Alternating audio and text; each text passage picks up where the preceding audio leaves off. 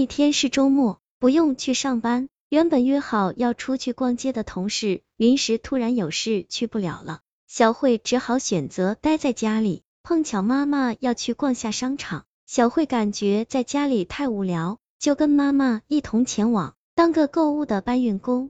其实也不用买什么东西，逛来逛去就是逛一些家用物品。当他们来到一处买糖果的档口前，妈妈在前面认真的挑选着东西，小慧提着东西站在妈妈身后没事做，眼睛就乱瞟。突然，小慧看到在自己的脚踝边上放着一个首饰盒，那首饰盒长得很特别，跟一般的首饰盒大有不同。这个首饰盒外观是呈深褐色的，那盒子的边缘是用一条条金色金条围起来的，在盒子的正上方镶着一颗钻石，虽然不知道是真是假。可是从它的外观上看上去，那盒子看上去做工特别精致。照道理，这么精致的盒子不应该被人故意放在这里的吧？小慧把它从地上捡了起来，询问了一下档口的老板。小慧心想，这盒子有可能是哪家的小孩在玩的时候弄丢的吧？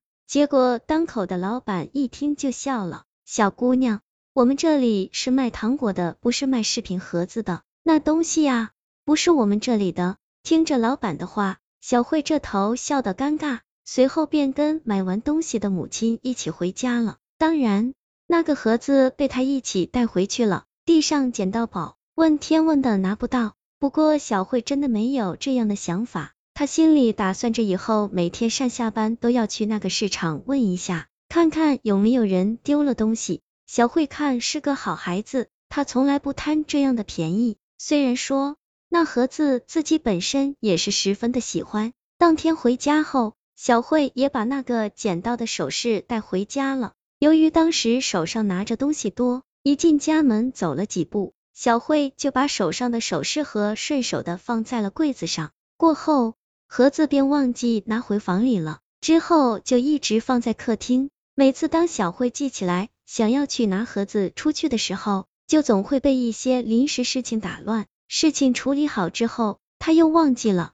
就只好等下一次。日复一日，这日子也过得快。有一次，小慧跟爸爸妈妈三人在餐桌上吃饭，吃饭的时候说到小慧的婚姻大事，这是一件多让人尴尬的事。小慧找个话题走离了餐桌，来到客厅，视线落在了桌子上的首饰盒上。小慧左手拿着碗，右手拿着筷子。嘴里饭把她的脸部撑得圆圆的，但是此刻他已经成静止的状态了。小慧目不转睛的注视着放在桌上的首饰盒，那样子就好像把盒子看出两个洞来。他注视了老半天，周围的空气好像一瞬间静止了，然后只听小慧啊的一声大叫，难怪了，他就觉得盒子怎么看怎么让人觉得奇怪，可是又看不出有哪里不一样。结果终于明白了，是盒子，盒子上的颜色变了。之前盒子被带回家的时候，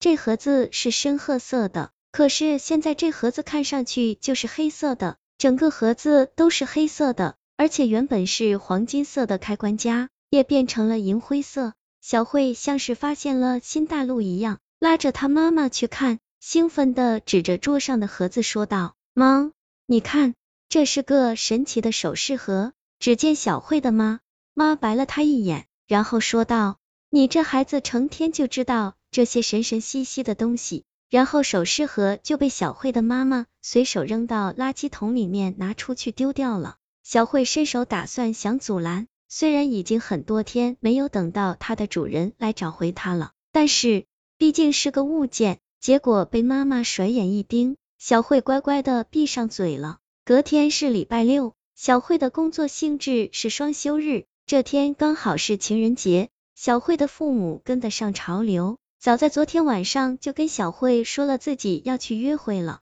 结果还真的，早上小慧起来，看见父母的房间被子叠得好好的，看来是天还没亮就出门了。门铃此时响了，小慧打开门，门外站着的是小慧小学的同学花花，小时候他们的感情可好了，后来。花花跟家人移民去了国外，已经有十多年没有回来了。不过这期间他们一直都用网络联系着对方。昨天听花花说要回来，没想到是真的。两个人进屋去，一聊就是一整天。正当小慧在厨房里面煮着泡面时，客厅里面响起了花花的惊叫声，吓得小慧以为发生了什么事，连忙跑出去看了看，结果看到花花的手上托着一个首饰盒，跟他之前在市场捡到的那个一模一样。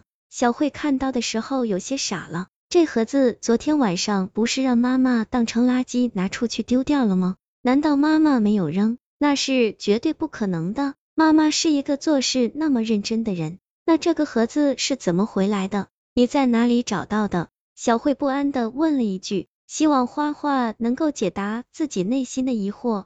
小慧蹙着眉头，一直盯着花花手上拿着的首饰盒，心里缓缓的升起不安。她总感觉这个首饰盒里面散发着一股诡异的气息，于是她猛地夺过了花花手上的首饰品。然后抱歉的对花花说道：“这个东西已经坏了，留着也没用，我拿去扔了。”说完也不等花花反应过来，他打开门把首饰盒往垃圾桶里面一扔，便转身回到屋里了。当天晚上，他们吃完宵夜，便在家里了解他们小时候的趣事。到了十一点钟，他们都准备睡觉了。这时候的小慧去厕所里头洗漱。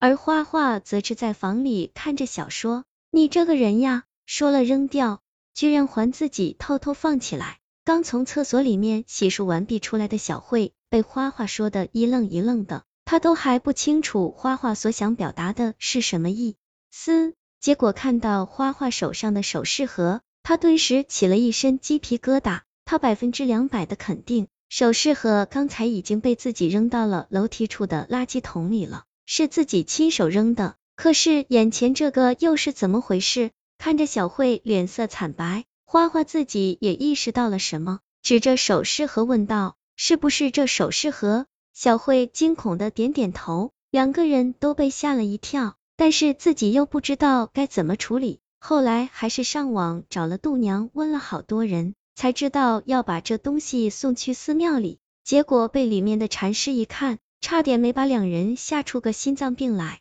那么精致的首饰盒，竟然是个骨灰盒。小慧一下子能明白为什么在自己扔了多次首饰盒，还是一直会出现在家里的原因。把首饰盒送去寺庙后，首饰盒再也没留在家里后出现过了。